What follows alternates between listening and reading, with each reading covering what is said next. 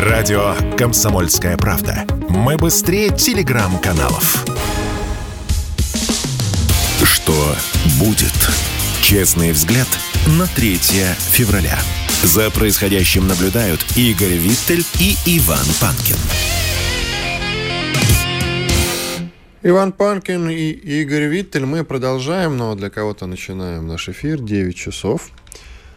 Так, ну, во-первых, сначала говорим о том, что на канале радио «Комсомольская правда» в YouTube идет прямая видеотрансляция. Сегодняшний эфир называется «УВСУ. Колоссальные потери». С военкором Сашей Котцем мы это обсуждали примерно в 8.15. Так что, друзья, кому интересно, как раз вот на YouTube можете отмотать этот момент, этот фрагмент и посмотреть его, что Саша на это ответил. Работает чат в YouTube, там пишите какие-то ваши вопросы, в 9.30 мы будем на них отвечать. Также работают э, комментарии обычные, туда отправляйте ваши жалобы и предложения. Изучим, изучим. Подкидывайте темы, кстати, для разговоров. Вот э, несколько нам подкинули, я взял на на вооружение. Мы, я думаю, эти темы обязательно как-нибудь устроим и обсудим. Жаль, киргизский коньяк не обсудили. А, э, виски, да.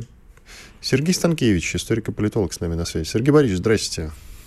Доброе утро. Вы, смотрите, вы просили, вы просили не говорить, э, вот не вспоминать про бывший советник первого президента России Ельцина. Я не, не вспоминаю. Скотина какая. Все, но больше не буду. Все, больше не буду. Э, Сергей Борисович, что начнем-то? У нас очень много интересного. Но давайте э, начнем с грядущего визита Блинкина в Китай и этот аэростат, который над США летает. Сейчас... Китайский. Да, китайский аэростат, летающий над США. Аэростат шпион.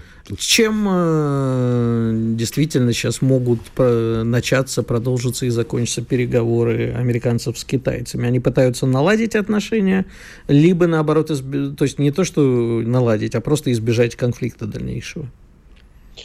Э, визит Блинкина, несомненно, имеет именно эти две цели. То есть, с одной стороны, э, не усугублять конфликт, он и так зашел достаточно далеко, э, придержать немножко коней в этом отношении, не допустить дальнейшего дрейфа Китая в сторону России, в сторону так, военно-политического, открытого военно-политического союза Китая с Россией. Вот это вторая цель. Я бы сказал, что есть еще и третья цель, она так просматривается, припугнуть припугнуть, потому что нет никакого сомнения, Китай наращивает экономическое сотрудничество э, с Россией, э, ну, рост товарооборота очень серьезный за истекший год, и э, между тем, видимо, там есть и такие виды продукции, как, например, э, передовая микроэлектроника, которая особенно тревожит американцев. Вот по этим трем целям и будет стрелять Блинкин, отправившись в Китай. Но обстановка для него неблагоприятная, судя по публикациям китайской прессы, в том числе близкой к Центральному комитету тамошней компартии, э, его не очень, ему не очень рады. Но а, трудно было бы ожидать, что ему были рады, потому что Сергей Борисович, ну, публикации китайской прессы не несут в себе обычно ничего, никаких намеков, они очень такие всегда все предельно вежливые и ни о чем. Но вопрос-то касается, чем пугать будут. Но я понимаю, что можно попугать экономическими санкциями, ибо действительно у нас, э, поправьте меня, если я не прав, по-моему, 196 миллиардов в прошлом году увеличился до такой цифры товарооборот России с Китаем, но у Штатов несоизмеримо больший. И а, тут скорее а, профицит на стороне Китая, насколько я помню. Опять-таки, поправьте меня. Ну вот этим именно, да, до 200 мы не дотянули, хотя и собирались э, дотянуть до Дотянем еще в этом году, я думаю. Вот. Э, э, действительно, торговый оборот э, примерно ну, в 3-3,5 раза больше у Китая с Соединенными Штатами и профицит в пользу Китая, он, кстати, никуда не делся, а только чуть подрос. Но именно этим и будут пугать, потому что китайские компании, особенно частные компании, крайне заинтересованы в сохранении позиций на американском рынке, и вот, дескать, мы вас тут прижмем, там прижмем, если вы продолжите э, так э, плотно работать с Россией. Этот, э, эту логику китайские компании понимают и поэтому особенно стараются не отсвечивать вот на российском рынке. Делают, но так скромно, тихо, без помпы. Ну, подождите, Huawei, вот, например, это прекрасный пример того, как э, американцы наехали на частную китайскую компанию, не из России, но тем не менее Huawei, в общем-то, с Россией начал сворачивать немножко отношения. а немножко попустили, а потом опять прижали по полной программе. То есть у китайских э, частных компаний есть перед глазами прекрасный пример, и не один того, что что бы они ни делали, Штаты их все равно будут мочить. Так чем тут пугать-то? Huawei – это особый случай, им уже практически терять нечего. А, то есть их действительно несколько раз так серьезно макнули, вот, потом выпустили, вытащили, точнее, из воды, как это в голливудских фильмах, а, головой в воду, потом, когда уже задыхается, поднять, дать вздохнуть, и потом еще раз. Вот примерно эту операцию с Huawei несколько раз провели, а сейчас уже пошли по беспределу совсем. Им все обрезали, что только можно. Их объявили там шпионами и Э, диверсантами, и э, они просто вынуждены сейчас работать без американского рынка. Но это такой вот негативный пример, глядя на который Э, вот прочие э, компании, э, до этого уровня не дошедшие, китайские, они как раз и ведут себя осторожно. Сергей Борисович, вы только не обижайтесь, ради бога, вы знаете мою нежную любовь к вам, а, но когда либералы первого призыва говорят, что пошли по беспределу, я вспоминаю бессмертную фразу Бабеля среди бендюжников он прослыл грубияном. Но все-таки... Это, это э, лексикон из арсенала дипломатической академии нынешней. Я понимаю. А, Сергей Борисович, а давайте представим идиотскую ситуацию, абсолютно невозможную, как кажется сейчас. Но вдруг. А вдруг действительно американцы, как и пользуясь э, лексиконом дипломатической современной академии, нагнут Китай а, по поводу России. И Китай нам скажет, ребята, это все, конечно, хорошо, но мы абсолютно не хотим... Фантастическая пока что, да, такая концепция. А что мы будем делать? Как, вот, что, что от этого будет России? Э, ну, это э, взаимная такая игра на э, полутонах, э, потому что у Китая есть предел, куда он мягко отступает, но в конце концов сзади стена, и слишком далеко он не может себе позволить уступить. Напомню, что у Китаю предстоит раз уж мы пошли по Китаю, очень важная процедура. Вот ныне лидер Китая Си Цзиньпинь, он сейчас э, партийный лидер, он обновил свой партийный пост, его избрали на очередной срок э, генеральным секретарем. А ему предстоит еще пройти две сессии знаменитые, они будут в апреле, когда его должны избрать еще и главой государства и главой военного совета. То есть он должен быть триединым таким вождем. И э, на этих двух важнейших форумах, когда его будут избирать главой государства и главой военного совета, он должен выглядеть сильным лидером, которого не догнешь. И я уверен, что э, значит, Си Цзиньпинь себя здесь покажет достойно, он к этому готов. Но мы так что ус... не будут они сильно прогибаться, не будут точно. А мы услышим что-нибудь интересное по итогу визита в Блинкина? Или это все будет опять-таки разговоры в, пору, в пользу бедных, глубокая озабоченность, тем не менее подтверждение э, добрых добрососедских отношений, ну не добрососедских, но дружественных отношений, скажем так. Э, не берусь судить. Вот э, э, вопрос следующий. Будут они давать совместную пресс-конференцию, как это иногда принято, но не эм, Си Цзиньпинь и Блинкин, а Ван И, министр иностранных дел Китая с Блинкиным, будут давать совместную пресс-конференцию или не будут? Я думаю, что вот если не будут, это будет серьезный знак того, что ни о чем по большому счету не договорились. Э, Сергей Борисович, у вас тут был такой пост интересный э, про то, кто настоящие бенефициары санкционной войны. Причем вы это вот опять-таки, я думаю, что э, в дипломатической академии учат, я прямо вот был удивлен, услышав это из ваших уст, лоснящиеся морды бенефициаров, и первые среди них писали вы, крупнейшие нефтяные компании США. Расскажите нам, как кровавый капитализм наживается на войне но он не столько кровавый, э, сколько э, пахнущий э, нефтью. Вот сейчас идет, идут публикации итогов э, финансовых отчетов крупнейших корпораций мира за прошлый год. И э, бросилось тут действительно мне в глаза э, следующий просто парад рекордных прибылей э, со стороны крупнейших мировых нефтегазовых компаний. И действительно становится ясно, кому э, выгодно вот этот роковой вопрос. Э, ExxonMobil, крупнейшая нефтегазовая компания мира, э, наследник знаменитой Standard Oil, э, восходящий к Дэвиду Рокфеллеру, легендарному. Э, так вот, э, прибыль 50, внимание, это прибыль не выручка, не путайте, 56 миллиардов долларов за прошлый год. 56 миллиардов долларов, удвоили ее причем по сравнению с 2021 годом. Ну, это абсолютный исторический рекорд для частной компании. Э, следом идет, э, естественно, э, значит, что там у нас, Шеврон, Шеврон, вот 36,5 миллиардов, только что опубликован отчет, э, тоже удвоил за прошлый год. 36,5 миллиардов. Ну и не подкачало или наоборот подкачала, если мы говорим о нефтяниках, э, британская Shell, э, которая тоже э, удвоила показатель предыдущего года и дошла до 40 миллиардов долларов прибыли. Так можно договориться. Это праздник жизни совершенно беспрецедентный. Становится ясно, кому выгоден передел глобального энергетического рынка. Так можно договориться и до того, что американские капиталисты и мировое правительство, известно какое, затеяли войну ради прибыли. Но это мы уже обсудим в следующей части. Не, не, войну они не затеяли, но они э, хотят санкций. Они хотят продолжения санкций и будут этого добиваться. Давайте об этом еще поговорим в следующей части. Иван Панкин, Игорь Виттель, Сергей Станкевич, историк и политолог.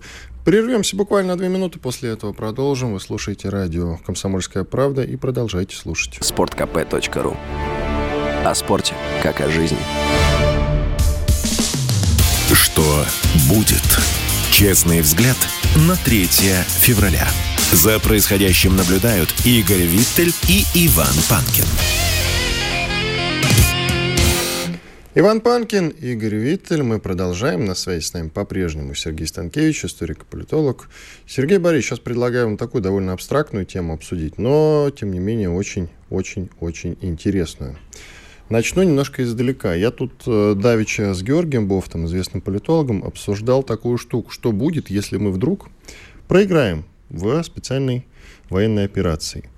Как это будет выглядеть? И Георгий Босс сказал, что, в общем, ничего страшного-то не произойдет. А я вот лично думаю, и есть люди, которые со мной солидарны, что на самом деле э, России наступит капсда. В том смысле, что у нас все отнимут, энергоресурсы, а по улицам будут ходить украинские гауляйтеры. Как-то так я это вижу примерно. Ну, вот он, конечно со мной не согласился. Но суть не в этом. Тут И на я меди... не соглашусь. С кем? Со мной или с Бофтом? Э, с вами, с вами. Хорошо, Бофтом, ладно. Скорее согласны, да. Все, ладно, идем дальше. Тут э, Давича в Европарламенте выступил Илья Пономарев. В бытность свою, где-то лет 10 назад, депутат Госдумы, член нескольких партий. Ныне наверняка иноагент, экстремист и еще что-то такое. Один из тех людей, которые, э, как он сам утверждает, принимали какое-то участие в теракте, э, который был организован на Крымском мосту. И вот Илья Пономарев, выступая в Европарламенте, и там ему аплодировали, говорит о том, что Россия развалится на 34 государства. Вы вот этот момент себе представляете как-нибудь? Вообще, что будет по итогам э, СВО, если вдруг, не приведи Господь, Россия проиграет? Э, ну, развала не представляю. И вообще, если уж говорить о специальной военной операции, я должен прямо сказать откровенно, э, что ну, я бы, будучи миротворцем и христианским пацифистом, никогда бы никакой войны не начал, а тем более такой. Вот. Но раз уж мы вступили в эту воду, и раз уж Россия сейчас должна каким-то образом выйти на берег, то я хочу сказать, что недостижение вот в войне, читая классиков всех э, теорий э, войн, э, нужно сказать, что недостижение предельных целей, которые в начале войны провозглашаются, оно э, не является поражением.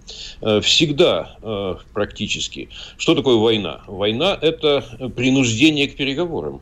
Э, вот если бы можно было без этих э, аргументов э, принудить к переговорам и договориться просто на берегу и не вступая в войну, ну, было бы и хорошо.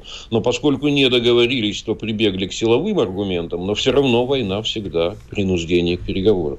И если она не заканчивается полным разгромом и капитуляцией одной из сторон, чего в нашем случае не просматривается и не будет, скорее всего, то, значит, в ходе переговоров будет достигнут некоторый некоторый компромисс. То есть никто предельных своих целей, э, провозглашенных э, в начале и даже по ходу боевых действий, не достигнет. Э, и это не обязательно нужно трактовать как поражение. Это естественный исход войны. Поэтому я думаю, что да, будет какой-то промежуточный результат, к которому все это придет. И этот результат будет зафиксирован в ходе переговоров.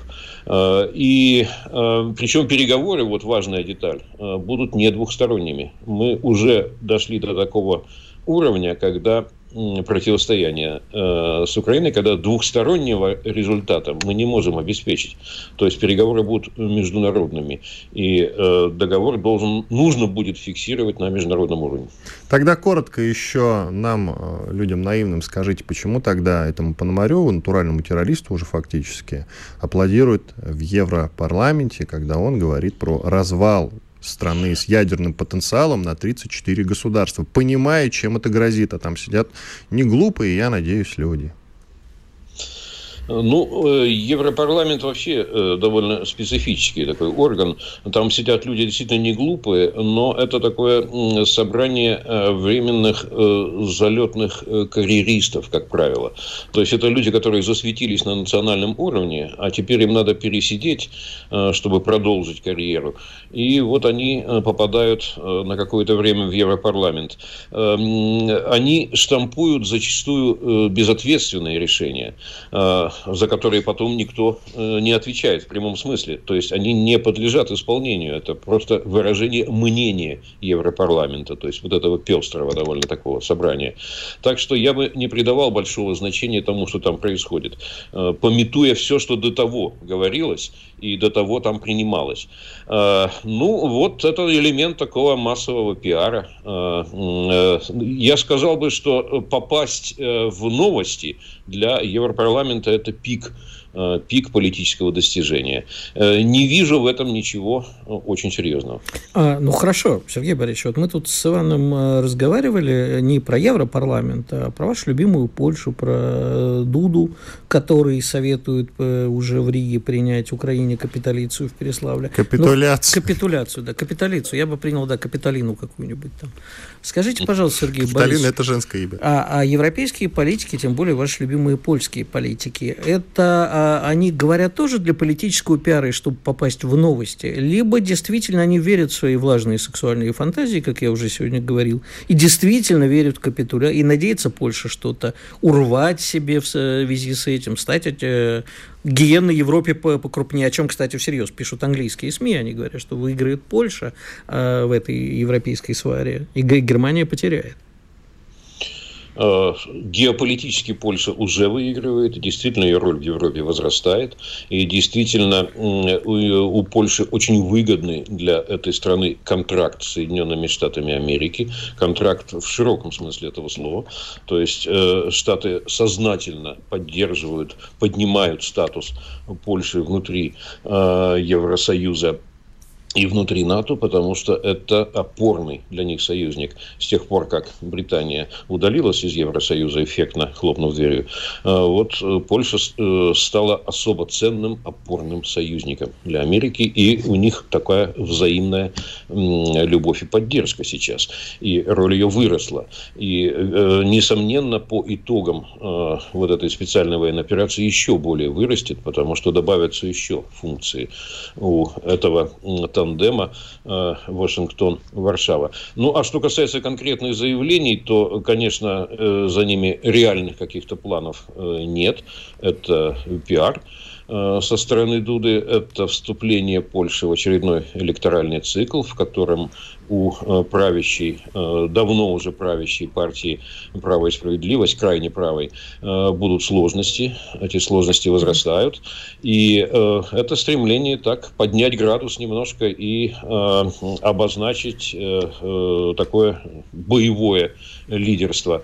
Нет, я не думаю, что настолько настолько Э, болезненной становится фантазия.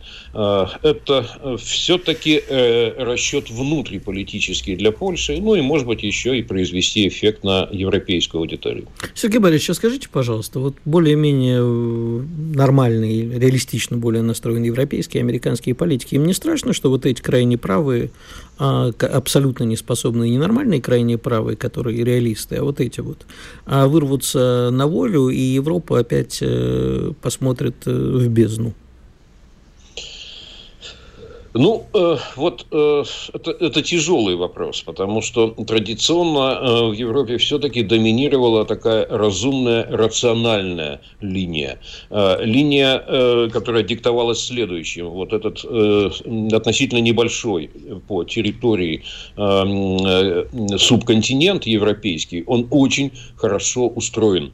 В истории и в жизни. Э, это набор таких эм, э, приятных, комфортных государств, экономически очень благополучных, с таким привыкшим к благообразной жизни населением. И, ну, вот крайне важно все это благополучие отполированное веками все-таки сохранить, не ставить под угрозу. Да, у нас есть там некие цели, принципы, и нам чего-то хотелось, но рисковать, рисковать вот этой э, великолепной жизнью э, и высокой культурой крайне не хочется. Поэтому э, доминировал инстинкт самосохранения Европы. Э, такой вот рационализм здоровый, э, может быть, даже обывательский где-то, бюргерский, но он доминировал, и это было хорошо для Европы традиционно хорошо. Ну, а вот сейчас действительно возвращаются крайности. Э, и эти крайности э, не э, даже в польском варианте кого-то волнуют, потому что к польскому хонору и такому, такой боевитости повышенной, собственно, в Европе-то все привыкли. А вот волнует и пугает возвращение милитаристского духа в Германию. Вот э, тут пока э, точка невозврата не пройдена, но вот если милитаристский дух э, вернется в Германию, объединенную Германию, вот это, э, это для Европы может стать огромной угрозой уже исторического масштаба. Э, и, конечно, этого никому не хотелось бы допускать. И России уж точно тоже не хотелось бы. И вот здесь есть, есть чему противостоять. Я хочу увидеть борьбу за мир в Европе. Она э, куда-то вот просочилась, ушла э, в почву. А надо, чтобы она вернулась. Надо, чтобы вернулась, вернулся в Европу инстинкт европейского самосохранения. Спасибо. Сергей Станкевич, историк и политолог, был с нами на связи. Я только подытожу и не устану это делать по поводу того, что мы не обращаем внимания на то, что уже Третий раз воюем на бывших постсоветских республиках с немецкой техникой. Поэтому да, слова Сергея Борисовича имеют смысл, к ним надо прислушаться по поводу того, что глядишь из Германии снова придется повоевать. Если тебя спросят, что слушаешь, ответь уверенно. Радио «Комсомольская правда».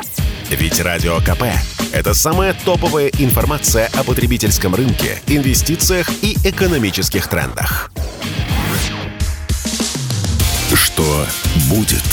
Честный взгляд на 3 февраля.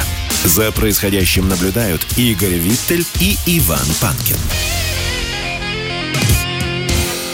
Все так, Игорь Виттель, Иван Панкин. Мы продолжаем. Я напомню, что на канале Радио Комсомольская правда в YouTube идет прямая видеотрансляция. Обязательно подписывайтесь э, на канал, ставьте лайк под видеотрансляцией, жалобы, предложения отправляйте в комменты. Традиционно вас призываю к этому. Ну и работает чат, пишите туда. Я вот озвучу одно сообщение, которое, возможно, Игорь, когда сейчас в середине часа общался с вами э, во время перерыва, может быть, и пропустил. Анна некий пишет, я на передовой, пока в Луганске смотрю вас ваш эфир. Всем тем, кто слушает, находится, нас, находится на передовой, слушает нас, огромный, пламенный, искренний привет и удачи в бою, что называется.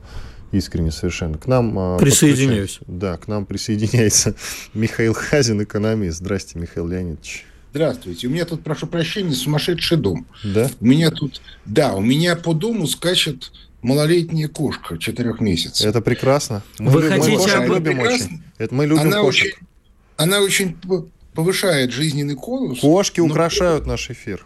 Все, да, я мы... даже хотел Крамнику сегодня предложить показать его легендарного кота, но постеснялся. Действительно, ведь у нас сегодня был Крамник с котом и с кошкой. прибежит, я ее покажу. Это не проблема. Пока покажите. У нее, там, у нее там регулярно что-то, я пока ее не, не могу поймать, она скачет. Все хорошо. Это, у нее там что-то все время падает. Если вот. она будет скакать, это даже лучше. Она Нужно, хотелось бы прямо задать э, Михаилу Леонидовичу вопрос, зачем ему кошка, но не буду. А, Михаил Леонидович, тут Зеленский пожаловался, что Россия стала быстрее адаптироваться к санкциям. А порадоваться ли нам этому? Мы действительно, как вам кажется, стали э, относиться, э, адаптироваться к санкциям лучше, и у нас впереди какие-то достаточно блестящие перспективы, не по шарику, конечно, из анекдота, а действительно блестящие, либо это выдается желаемое за действительное. Ты у нас большой мальчик. Скажи, пожалуйста, зачем ты вообще слушаешь, да, этого брось бяку. Нет, ну подожди, это же... Я то... постоянно его об этом Миш, спрашиваю, дорогой, большой ну, мальчик. Э, если бы это только Зеленский говорил, у нас же постоянно рассказывают, что мы хорошо справляемся с санкциями. Отчасти действительно я вижу какие-то ну, моменты... Я тебе объясню. Ну. Все. На самом деле, если говорить о том, хорошо у нас или плохо, это утечка о том, что там замдиректора ЦРУ предложил нам... О! О! О! Классно. Прекрасно. Привет, как зовут? Она отвечает, как зовут. Наш кошачий эксперт. Друзья, в YouTube, срочно в YouTube, э, смотрите прямую видеотрансляцию. Обязательно это надо видеть. Вот, значит, э, э, когда что зам директора ЦРУ предложил нам взять 20% Украины и расслабиться. Да? Вот, вот, да, да, да, мы сегодня это обсуждали. Это как раз куда более важно, чем вот это вот. Что касается санкций, тут ситуация абсолютно банальная. Это классический совершенно пример э, технической ошибки со стороны Запада. Дело в том, что у них в голове э, своя экономика. Поскольку они все время обсуждали, ну, как бы, пока у нас были либералы у власти, что надо принять, э, как бы, не, не, не придать ли нам статус страны с рыночной экономикой и т.д. и т.п., они тоже считали, что у нас, в общем, худо-бедная рыночная экономика. Современная рыночная экономика – это экономика финансов, финансовая. То есть любые транзакции между хозяйствующими субъектами А и Б происходят через финансовый сектор, по согласованию с финансовым сектором и даже с разрешения финансового сектора, потому что иначе кредитования не будет или прекратится. По этой причине основной удар санкционный был нанесен по финансовому сектору. Надо ли объяснять, что большая часть российских промышленных предприятий, узнав про это, сказали, а так этим гадам и надо, банкирам. То есть, иными словами, у нас экономика не финансовая. И по этой причине удар по финансовому сектору, он с точки зрения ВВП особой роли не сыграл. Дальше, соответственно, действия Мишустина, надо отдать ему должное, по резкому увеличению бюджетных инвестиций. Сейчас, правда, может пойти еще один негатив. Дело в том, что Центробанк в лице Набиулиной и Минфин в лице Силуанова очень активно э, стимулируют отток капитала. И отток капитала в 2022 году будет примерно в три с лишним раза больше, чем в предыдущие годы. Разумеется, отток капитала – это сложный термин. Там есть и вещи, которые вроде как бы на экономику прямого влияния не оказывают, но все-таки значительная часть – это реальный отток капитала. То есть, иными словами, они уменьшают потенциальную внутреннюю инвестиционную базу. Вот, вот это действительно вредительство. Скажи, пожалуйста, а вот э, тебе не кажется, что у народа стало меньше денег, меньше покупательной способности, стали покупать меньше, и что с этим делать? А у народа действительно стало меньше денег, но иначе и быть не может, потому что у нас с 2012 года идет экономический спад. Собственно, заслуга Мишустина состоит в том, что не произошло обвала относительно устойчивой траектории. Но устойчивая траектория у нас с четвертого квартала 2012 года, то есть уже больше 10 лет, это спад. Полтора-два процента будет. Медленно, медленно, медленно. Вот. И по этой причине, естественно, с 2013 года стал падать уровень жизни населения, ну, доходы. Они падают, падают, падают, падают. Частично это компенсируется для э, наименее имущих совершенно колоссальными социальными программами. И это действительно очень хорошо. Потому что э, люди бедные тратят деньги в основном на товары внутреннего производства. Хотя и не совсем, потому что, в общем, не секрет, что у нас и хлеб, и молочка, так называемые, во многом состоят из всяких э, химических добавок, которые мы покупаем по импорту. А, но тем не менее, Ева, что ты делаешь? Она грызет крышку. Ее зовут Ева или Евро? Ева, Ева. Ева. Если бы она была евро, она бы все время падала. Да, вот. Для того, что у нас уже была э, кошка Ева, она умерла от старости несколько лет тому назад. И это вот Ева номер два. Ева младшая, все понятно. Да, Ева младшая. Да, очень специфического цвета. Вот, это дочка нашего самозародившегося два с небольшим года тому назад кота Яши Рыжего. Вот, значит, э, который живет на даче. А это сейчас в Москве. Вот, ну, а мы ее отвезем скоро тоже обратно. Вот, вот, вот такая вот история. То есть, э, в общем, по большому счету, э, у нас э, не как бы ситуация абсолютно понятная, абсолютно прозрачная, ей уже 10 лет. А Но делать-то с ней что? Денег-то э, как? Вот понимаешь, ней, я вот спрашиваю делать? наших гостей, говорю, давайте дадим окрашенные деньги, давайте печатать, как в Америке, фудстемпы, давайте делать вот. что-нибудь еще. А мне говорят, не позволят. Фудстемпы мы печатаем. У нас колоссальное количество социальных программ. У нас проблема в другом. Значит, как известно, инвестиции бывают трех видов. Инвестиции бывают бюджетные, Инвестиции бывают иностранные и бывают обычные внутренние инвестиции в национальной валюте. Так вот, у нас на протяжении 30 лет были инвестиции бюджетные и инвестиции иностранные. А внутренние инвестиции жестко ограничивались политикой э, ЦБ. ЦБ, да. И продолжают ограничиваться дальше. Их практически нету, их быть не может. Почему? Потому что Центральный банк а, запрещает, завышает учетную э, ставку рефинансирования, учетные в, в США, запрещает э, как бы э, проектное финансирование, занижает стоимость залоговых активов и еще при этом резко увеличивает риски любых хозяйствующих субъектов. субъектов тем, что заставляет, что заставляет банки в случае любого подозрения закрывать счета или блокировать средства. То есть очень трудно. Ты что-то делаешь, вдруг бац, у тебя закрыт счет. Ты там бьешься, бьешься, бьешься, и через три месяца тебе говорят, ну да, мы ошиблись, вот мы раскрываем. А уже все, уже все. А, би- а бизнеса уже нет. Все. Вот. Ну, так, у нас... теперь у тебя кошка начала играть на пианино или это Пока звонок? это, нет, это просто зазвенело все. А кошка научилась звонить. Вот, так как так у нас... Вот, а, и а. с этим надо что-то делать. Надо менять кредитно-денежную политику. Причем даже не нужно, ну, как бы ставку, да, желательно снизить сильно. Но при этом есть еще одна тонкость. Ну, что вам мешает? Да, у нас э, отсутствует в структуре денежной массы инвестиционная составляющая, поэтому она сильно меньше нормы. Норма в таких, в идеальных ситуациях около 100% ВВП, у нас 40. 45. Значит, в этой ситуации что нам мешает создать центры развития с ограниченной банковской лицензией, уж точно без валютной лицензии, значит, дать им эмиссионные деньги и пускай по проектному принципу финансируют. Когда вы создаете новые э, предприятия, то в этом случае у вас никакой инфляции быть не может, потому что увеличивается сфера оборота рубля. Кто-то скажет, а что они будут производить, будут ли это покупать? Вы меня простите, конечно, а вы знаете, что у нас гвозди импортные, соответственно, всякие металлоизделия, метизы, крепежный элемент, больше, чем наполовину импортные, ну и так далее и тому подобное. Что производить, это ширпотреб. Производи сколько хочешь. Но это делать невозможно. У нас нет импортозамещения по банальной причине, потому что для того, чтобы что-то импортозаместить, надо сначала вложить деньги. А это не рентабельно.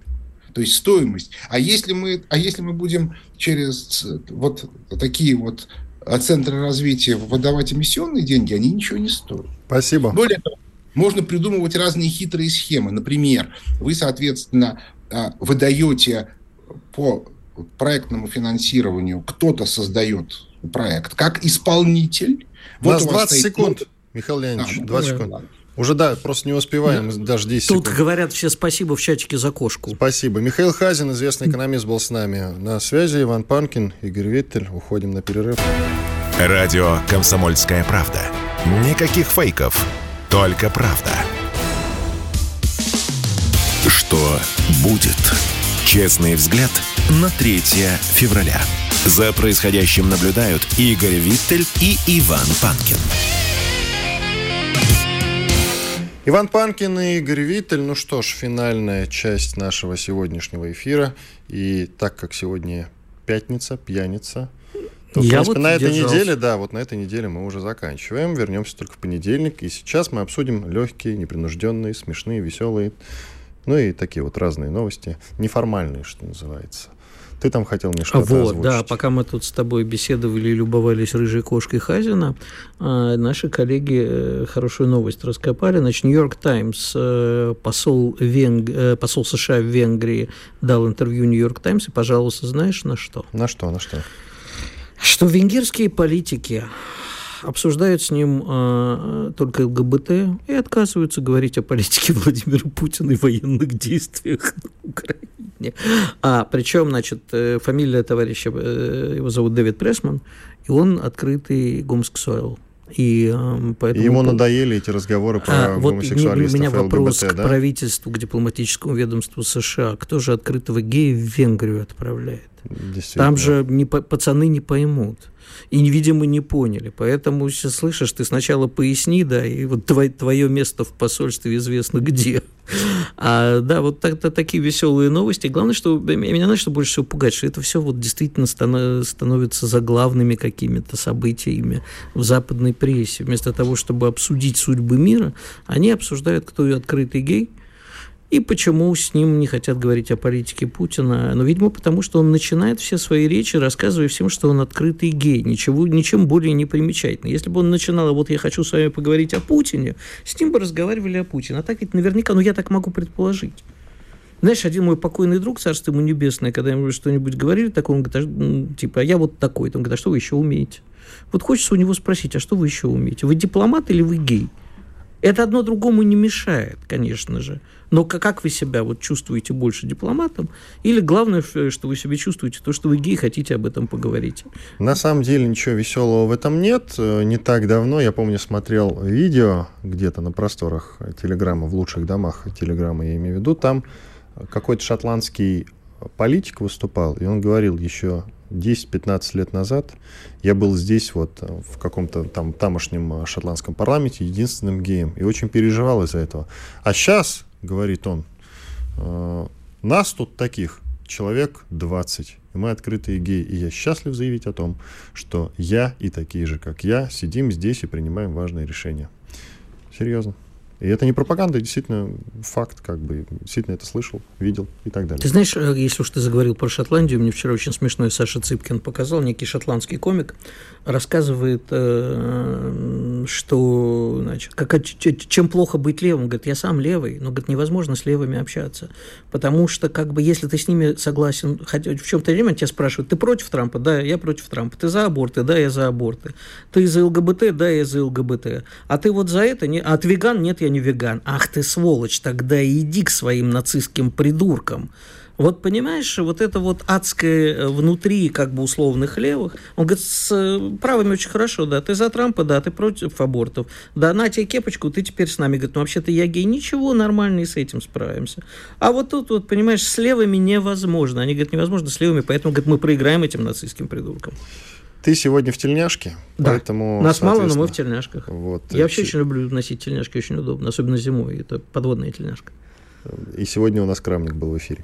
Чиновникам из ЕС разослали требования по дресс-коду перед поездкой в Киев. В памятке, там выдавались памятки, говорится, что еврокомиссары должны быть в костюмах и избегать оттенков зеленого и хаки. А вот это мне непонятно. Сам Зеленский ходит в майке цвета хаки все время. Ну или там, как это называется, в, в форме цвета хаки. А значит, еврокомиссары должны прибыть э, в костюмах. Это кто у кого там, это самое, начальник-то?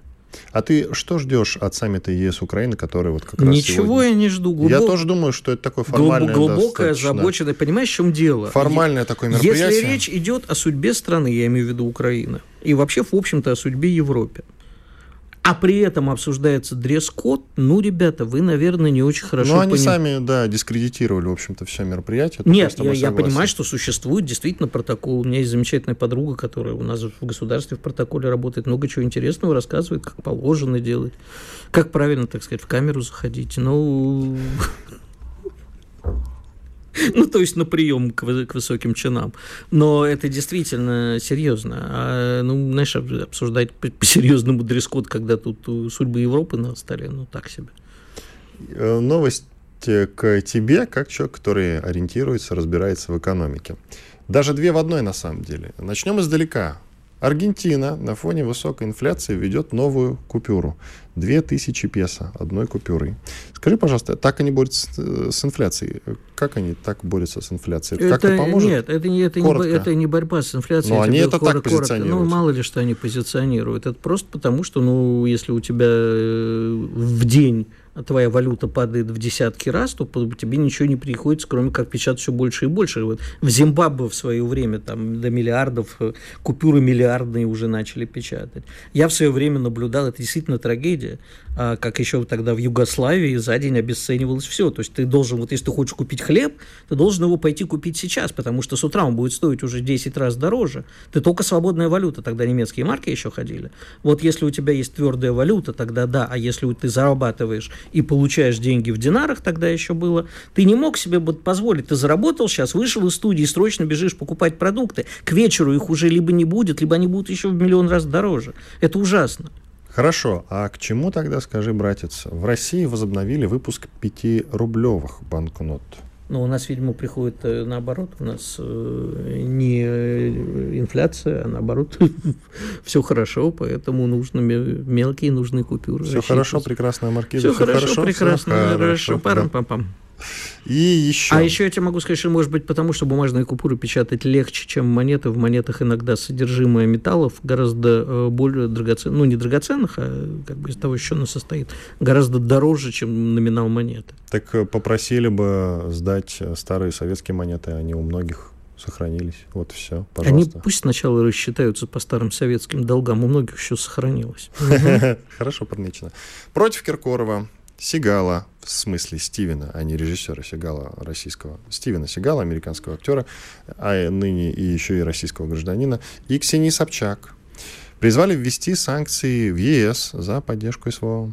С такой инициативой к главе Министерства иностранных дел Швеции а, пришли группа европейских, американских и украинских политиков. Причем тут глава МИД Швеции не сообщается. Я же тебе объясняю, абсолютно бессмысленные телодвижения. Понимаешь, вот они сидят и думают, как бы нам прекратить войну в Европе. Придумал, давай на Киркорова санкции наложим. А там и швед этот, помнишь, я фильм когда-то смотрел, там вот такой чувак здоровый, он этим джиу-джитсу... Айкидо. Джиу-джитсу. Ну, неважно. Айкидо. Айкидо, да. Вот здоровый чувак, там фамилия у него еще какая-то еврейская, хотя сам больше на азиата похож. Вот, вот я не помню, как, давай против него тоже санкции ведем. А почему ты против него? Ну, сейчас в России, вот он гражданство России получил. Да, тогда война прекратится, думают. И вот они уже думают, а третий вылезает, ну, нужно же тоже показать.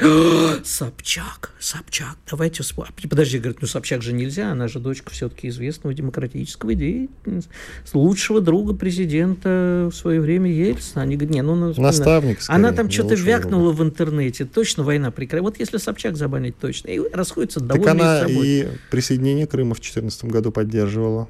Подсказываем еврокомиссарам, подсказываем. Понимаешь, а, а, все вот говорят, что Сергей Викторович в свое время просто вот уже не выдержал, да, он же не специально сказал эту фразу про дебилов, да, вырвалось. Дебилы. Вот, да, вот Сергей понимаешь, каждый Лавров, раз, когда я слышу... Да, а, да, кого еще? Кто Ты сказал другие? Сергей Викторович просто. Ну, конечно, Лаврова. Сергей Викторович, это даже не требуется пояснять, что это Лавров. Ну, ну у нас один. Ага. А, так вот, э, понимаешь, каждый раз, когда я это слышу, вот только эта фраза э, и вылетает из уст. Прав абсолютно Станкевич. Нынешний дипломатический лексикон, он такой, и он абсолютно... Ну, дебилы. А какой сегодня день, ты знаешь? День сегодня борьбы день... с нецензурной сегодня- лексикой, по-моему. Да, ненормативной лексикой. Ненормативной. Всемирный, всемирный день борьбы с Я обязуюсь лексикой. остаток дня молчать. Прям молчать, ничего не говорить вообще? Я даже, да, абсолютно. То есть, э, в принципе, Я сейчас молча поеду. У меня индульгенция на то, чтобы тебя обматерить. Сейчас я это не собираюсь следовать этому всемирному дню, и ты мне даже ничего не ответишь. Э, Сегодня нет, завтра тебе наберу Завтра в ответ мы с тобой и скажу, не будем «Ах очно ты ж». общаться. Ну, я же могу тебе позвонить всегда и сказать все, что я думаю. Трубку не возьму, да и все. А вообще, Я как напишу. ты считаешь, вот смотри, есть же некая процедура, вот кем-то принято, что сегодня Всемирный день борьбы с ненормативной лексикой. Ты как думаешь, кроме того, что есть такое сообщение, этот день где-то как-то зафиксирован, Да, он как-то отрабатывается, конечно, мероприятия какие-то проводятся Есть, где-то? есть бюрократы, которые это все аккуратно заносят в блокнотик, они аккуратно Розовый. проводят эти мероприятия, а Где? потом Где отчитываются. Ну, не знаю, наверняка где-то сегодня проходят, и детям в школе объясняют, что нехорошо, нехорошие слова говорить. И у нас, и в мире обязательно. Нет такого явления, или даже воображаемого явления, когда день чего бы не отмечался. Вот просто открываешь, есть такой сайт, по-моему, календарь.рус называется, вот там каждый день праздники, да? Ты как Что не день, почитаешь, что отмечаешь. Вот если бы я пил, я бы ушел давно в запой. Я думаю, что пора ввести давно день э, Панкина, э, день комсомольской правды, не знаю Комсомольской чего. правды можно ввести день. Возможно, День даже тельняшки. Виттеля. Э, День тельняшки Виттеля. Ну, это ладно, можно, в принципе, и поддержать такое искреннее сообщение от самого Виттеля. По крайней мере, хотя бы кому-то будет приятно, то есть ему. Иван Панкин и Игорь Виттель были всю эту неделю и сегодня, в частности, с вами остались очень довольны и за всю неделю, и за день сегодняшний. Вернемся в понедельник, как обычно, в 8 утра приступим к исполнению своих непосредственных обязанностей. Надеюсь, за это время подкопится много все-таки хороших новостей, потому что от плохих мы уже как-то устали. Все, до свидания, до понедельника. Чтобы получать еще больше информации и эксклюзивных материалов, присоединяйтесь к радио «Комсомольская правда» в соцсетях. В отечественных социальных сетях. Смотрите новые выпуски на Рутьюбе, читайте телеграм-канал, добавляйтесь в друзья ВКонтакте, подписывайтесь, смотрите и слушайте. Радио «Комсомольская правда». Самая оперативная и проверенная информация в эфире и соцсетях.